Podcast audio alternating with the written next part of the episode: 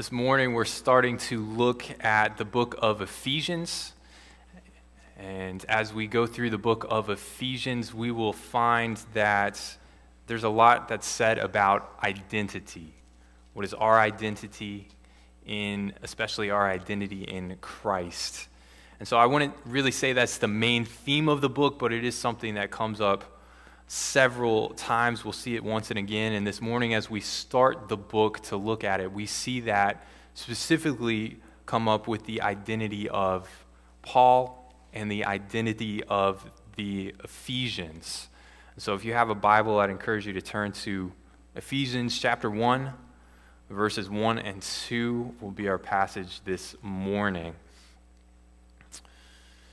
Ephesians chapter 1 verses 1 and 2. And the word of the Lord says this Paul, an apostle of Jesus Christ, by the will of God, to the saints who are in Ephesus and are faithful in Christ Jesus, grace to you and peace from God our Father and the Lord Jesus Christ. And so we're at the beginning of this letter, and we read about Paul, we read who wrote it, we also read about the recipients of it, and we see really their identities. We see the description. And so that's what we want to think about this morning. What's the identity of Paul? What's the identity of these Ephesian saints in the church? And so, as we think about Paul, it, it, tells us he's an apostle by the will of God. And so, as we think about the apostles, we remember that there were 12, that Jesus chose 12. We read that in our scripture reading this morning in Matthew 10. He called them to himself, he gave them authority, he gave them a message to proclaim and sent them out. And so we remember that every follower of Jesus, every disciple wasn't an apostle, but he chose 12 specifically to have this role of proclaiming the message, of having this apostolic authority, you might say. And then later in the New Testament, we read about the apostles being given the task of building up the church. So they proclaim the message, they have this uh, God given power to perform miracles and signs, but they're also sent out to build up the church, to be the, the foundations in a real sense of the church. So we read in, in this book, in Ephesians chapter 2, verse 20, about the household of God being built on the foundation of the apostles and prophets, Jesus, Christ Jesus himself being the cornerstone. So, not only did the apostles have this authority to proclaim, not only did they have the authority to perform miracles, but they, they sent, uh, as they went out, they were laying the foundations for the church so that it would be built up and, and prosper and flourish. And specifically, how did the apostles do that? They did that through their, through their teaching in a very real sense, that they were ambassadors, they were the, the mouthpiece of Jesus. They spoke authoritatively. So that, uh, like we read in Matthew 10, it says that person's response to them was really your response to Jesus. How you responded to their message had an impact on what was going to happen to you on the day of judgment. Uh, if you responded, if you believed the message that they brought about Jesus, you, you would be saved. And if you didn't, you wouldn't. And we remember, really, in a very real sense, that we're given that same message to proclaim today. That's the gospel. The same message they proclaimed is the same message we proclaim today that Jesus saves. And we have the, the responsibility, the weight of being sent out by Jesus to proclaim that message, to go and make disciples. But that doesn't mean that we're apostles. Uh, again, we, we weren't with Jesus. We didn't see him. We weren't with him during his ministry. We weren't specifically appointed by Jesus and given this power and authority, even though we carry the same message.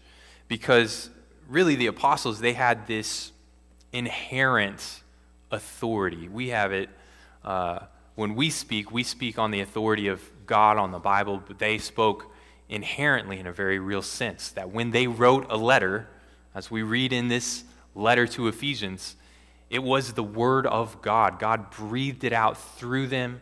He inspired their words so that this is the very word of God that we have. And they had that kind of authority. That's why the early church, they devoted themselves to the apostles' teaching. You remember in Acts chapter 2, that's why we read things like in 2 Peter. And this is a fascinating, really amazing verse in 2 Peter. Peter talks about these letters that Paul has written. Uh, he talks about how Paul wrote to you according to the wisdom given to him. This is 2 Peter chapter 3, verse 15 and 16. And so Paul wrote to you according to the wisdom given to him, as he does in all his letters, when he speaks in them of these matters. There are some things in them that are hard to understand. This is Peter writing about Paul, and he says, Paul writes some things that are hard to understand. And uh, if you haven't found that to be true yet, you will find that to be true as we go through Ephesians. There are difficult things to understand in Ephesians, uh, but just take comfort. The Apostle Peter thought that about some of the things Paul wrote, so uh, it shouldn't throw us off when there are hard things to get in the Bible. But he continues to say this about what Paul wrote. He said, There are some things in them that are hard to understand, which ignorant and unstable people twist to their own destruction, as they do the other scriptures. The other scriptures. And so Peter's saying, listen, when Paul's writing to you, He's writing to you the very word of God. He's writing scripture to you. Just like the Old Testament, the prophets, when they said, Thus says the Lord, this is what Paul is writing to you. It is, Thus says the Lord. This is holy scripture that he's writing. This is what the apostles do. They had this authority, the teaching that they passed on, and that's what built up the church. We proclaim the scripture that already exists. They were proclaiming the message of Jesus authoritatively. And so this is, this is what the apostles do. This was their God given role. And we read about Paul, he's an apostle. So this is part of his role, why he wrote so many letters of the New Testament. But we also read that he's an apostle of Christ Jesus by the will of God. And so you remember with Paul, as with all the apostles, this wasn't something that, that they chose, that this is not something that really that anyone chooses. You don't get to make yourself an apostle, right? This is something that Jesus did. He chose them, as we read in Matthew 10, and we can think about what that looked like in Paul's life, right? Paul wasn't he wasn't planning on being an apostle.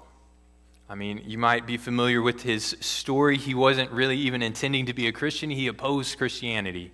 He thought it was the worst thing that could exist, and so he was dedicated to eradicating Christianity. He imprisoned people. He was there when Stephen was stoned to death. He was, in Acts chapter 9, it says he was breathing threats and murder against the disciples.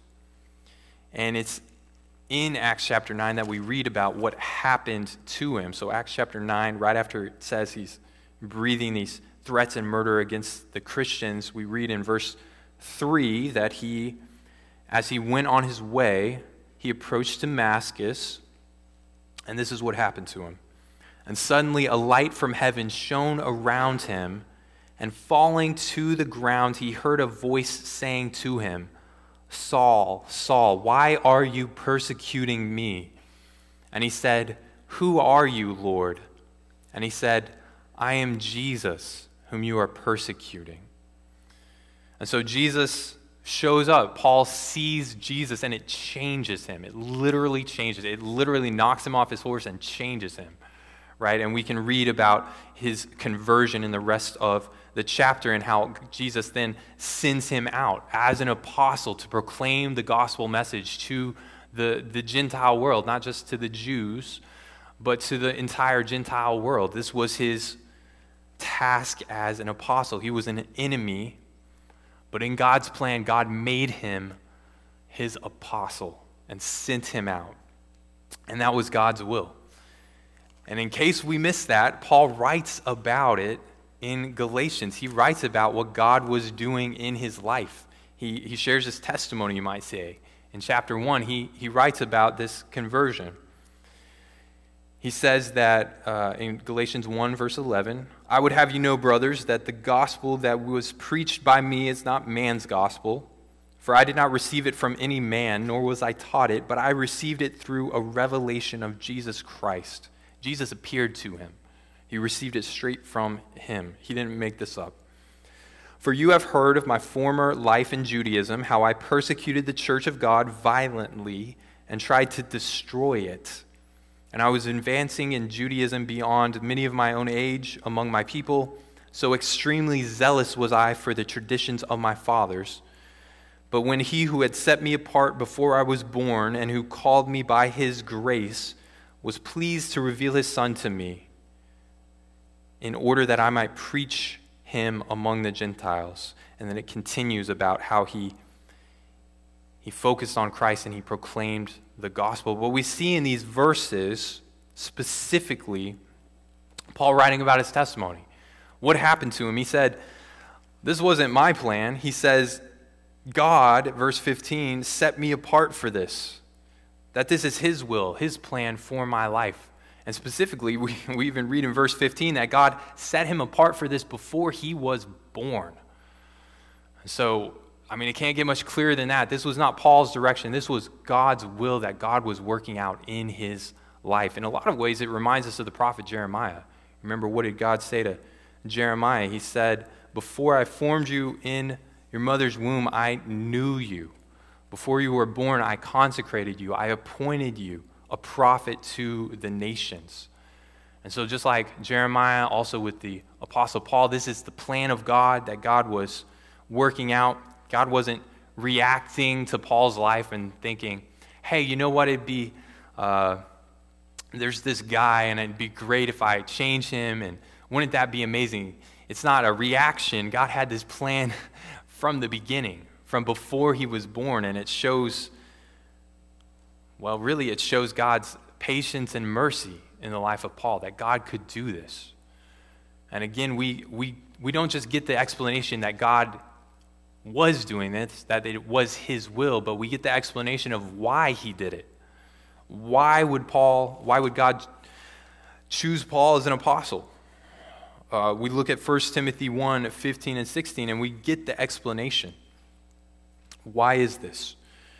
The saying is trustworthy. This is Paul writing. The saying is trustworthy and deserving of full acceptance that Christ Jesus came into the world to save sinners, of whom I am the foremost.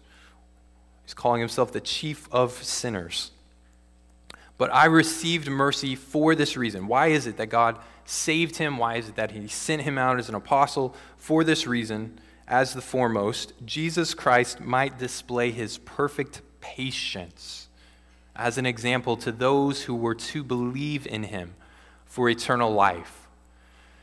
And so we see the reason. Paul tells us the reason. God had a reason. Why is it that when we look at the life of Paul and we see how uh, strongly he was opposed to God, and we think about our life or the life of others uh, who are opposed. Their, their whole life is against God. And it's not just, you know, kind of against God, not caring really, but they're full force against God. And it goes on for a while, right? Maybe it goes on for decades of not wanting to follow God, of being against Him. Well, we see in the example of Paul that God's grace, God's mercy, God's patience is still enough in that situation to save that person. That there is no one who is beyond saving in God's eyes. That God is able to save even, even Paul, who was, who was killing Christians, who was, as, as we read in Acts chapter 9, it was like he was persecuting Jesus himself. That Jesus is able to then save him, and not only save him, which gives us hope that he can save us. But then he uses him. He sends him out as an apostle, this one who was so against God. God then uses him to proclaim the gospel throughout the world.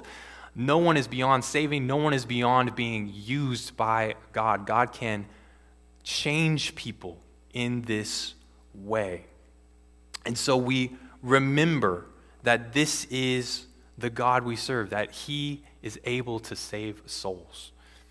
And if really, if we're here, if we, if we haven't committed our life to Jesus, then, then we need to do that today. Uh, that's something we can't leave for tomorrow. The Bible talks about today being the day of salvation. And this example of Paul is a reminder to us that there's enough grace, enough mercy, enough patience with God that He will forgive us, He will save us, He will change us, and use us for His purposes. And so, this is the Apostle Paul. This is his identity. He's the author. This is what he writes an apostle of Jesus Christ by the will of God. But there's another identity in this passage, specifically the recipients of the letter, the Ephesians. What is their identity? We read it here. They are called saints. To the saints who are in Ephesus and are faithful in Christ Jesus. So, as we think about the word saint, there may be a lot of things that come to mind, but the, the good place to start is just the literal meaning of the word saint. Saint just means holy one, one who is holy. That's what a saint is. And Paul is saying, listen, it's not just one of you or a few of you at this church, it's all the people in the church that are saints. Every one of them is called a saint. And so, just like, and this, I mean, we just need to stop sometimes and think about these things. Just like God is called holy, now the people of God are called holy. They're called holy ones, saints. God, the holy one, holy, holy, holy. The one who is different, other, beyond us, who's, who's perfectly pure. James says he can't even be tempted by evil, right? uh, we're tempted when we're tempted, whether we give into it or not. There's still some desire in us, still some want, some draw towards sin. God doesn't even have that. There's nothing in him at all that is, is evil or wants to go after evil. He's perfectly good, he's perfectly holy. And God now says that that's the identity of those who are his. That you are a saint, you're a holy one so that God is not like us. He's completely, thoroughly good. He's not even tempted to do wrong. He's holy, and we're called holy. Not just that we're supposed to be holy as He is holy, we read that at other places in the Bible, but we are holy. That's an identity of every Christian. And so, why is it? Why is it that someone is holy? Well, we read the answer here. How do you get to be holy? And specifically, this is, this is really what it means to be a saint.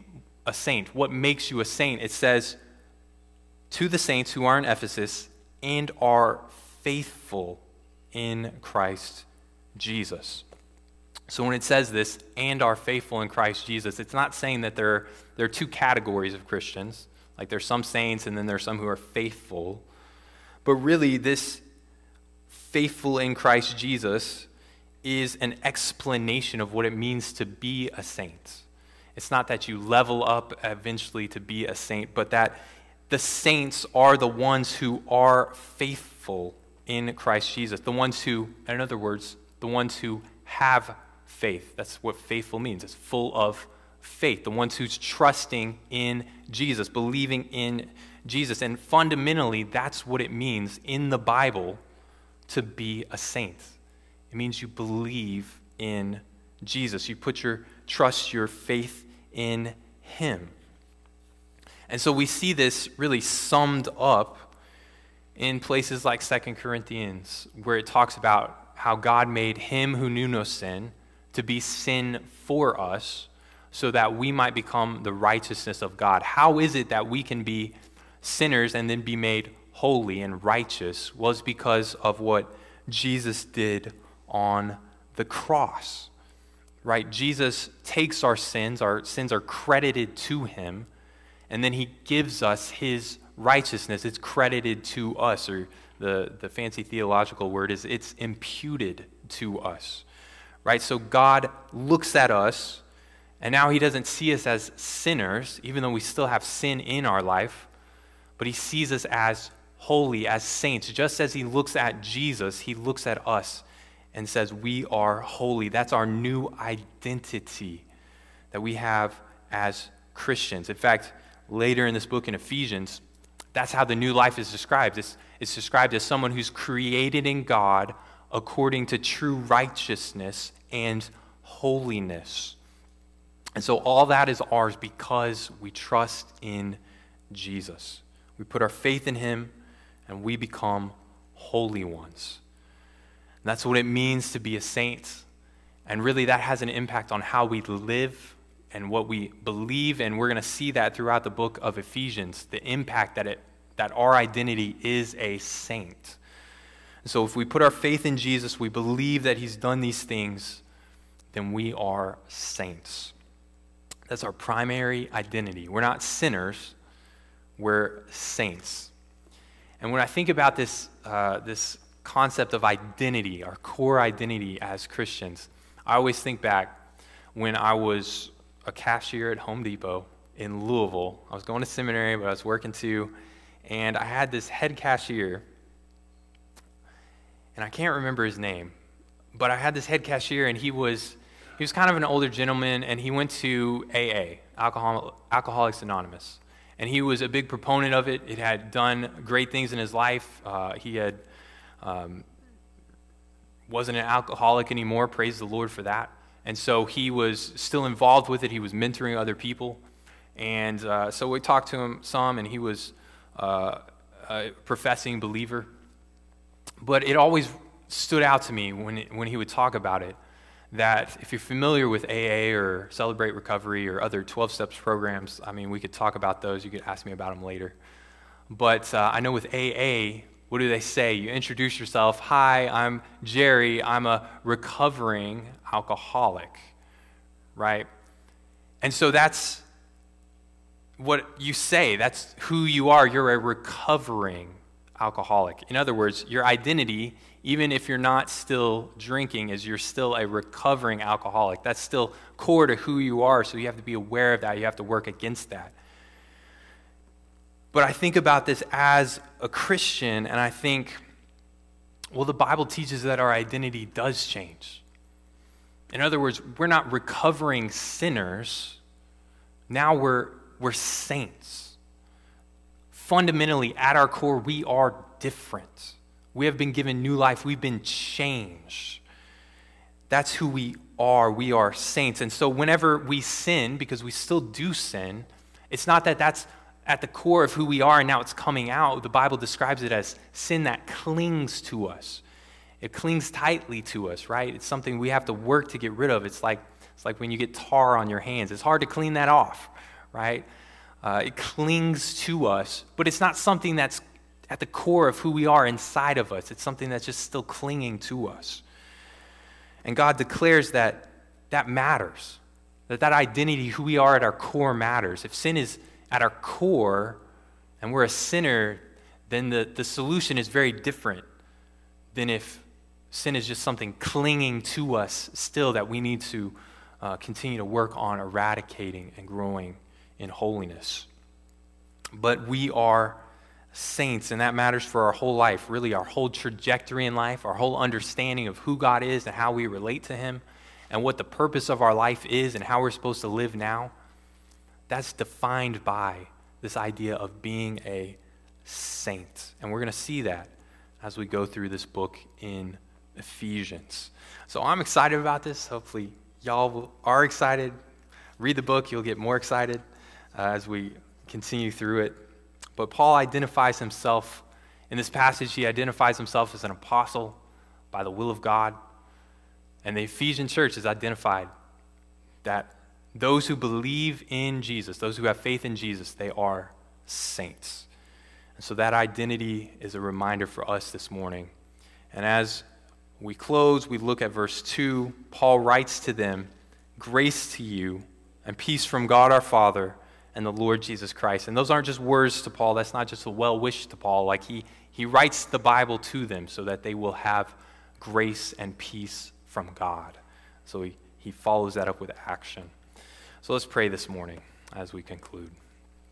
Father God, we are thankful for your word. We are thankful that through your word we receive grace, we receive peace, that your goodness and your truth comes to us in your word. Lord, we thank you for your faithfulness in the life of Paul, for your patience, We thank you for your patience in our life. That before you saved us, that you were extremely patient with us. That you preserved us, you brought us to the point of salvation. We thank you for that. God, even after we're saved, you continue to be so patient with us as we still work against the sin that clings so closely to us. God, we pray that you will work it into our minds, into our hearts, the depths of our soul, that we understand that we are saints, that you declare that we are holy and righteous before you, and that that will give us peace and joy and change our understanding of what it means to be in a relationship with you, what it means to live in relationship with other people, and to show love to others. And God, we pray that we will continue to see marvelous truths from your word as we go through this book. We pray in Jesus' name. Amen.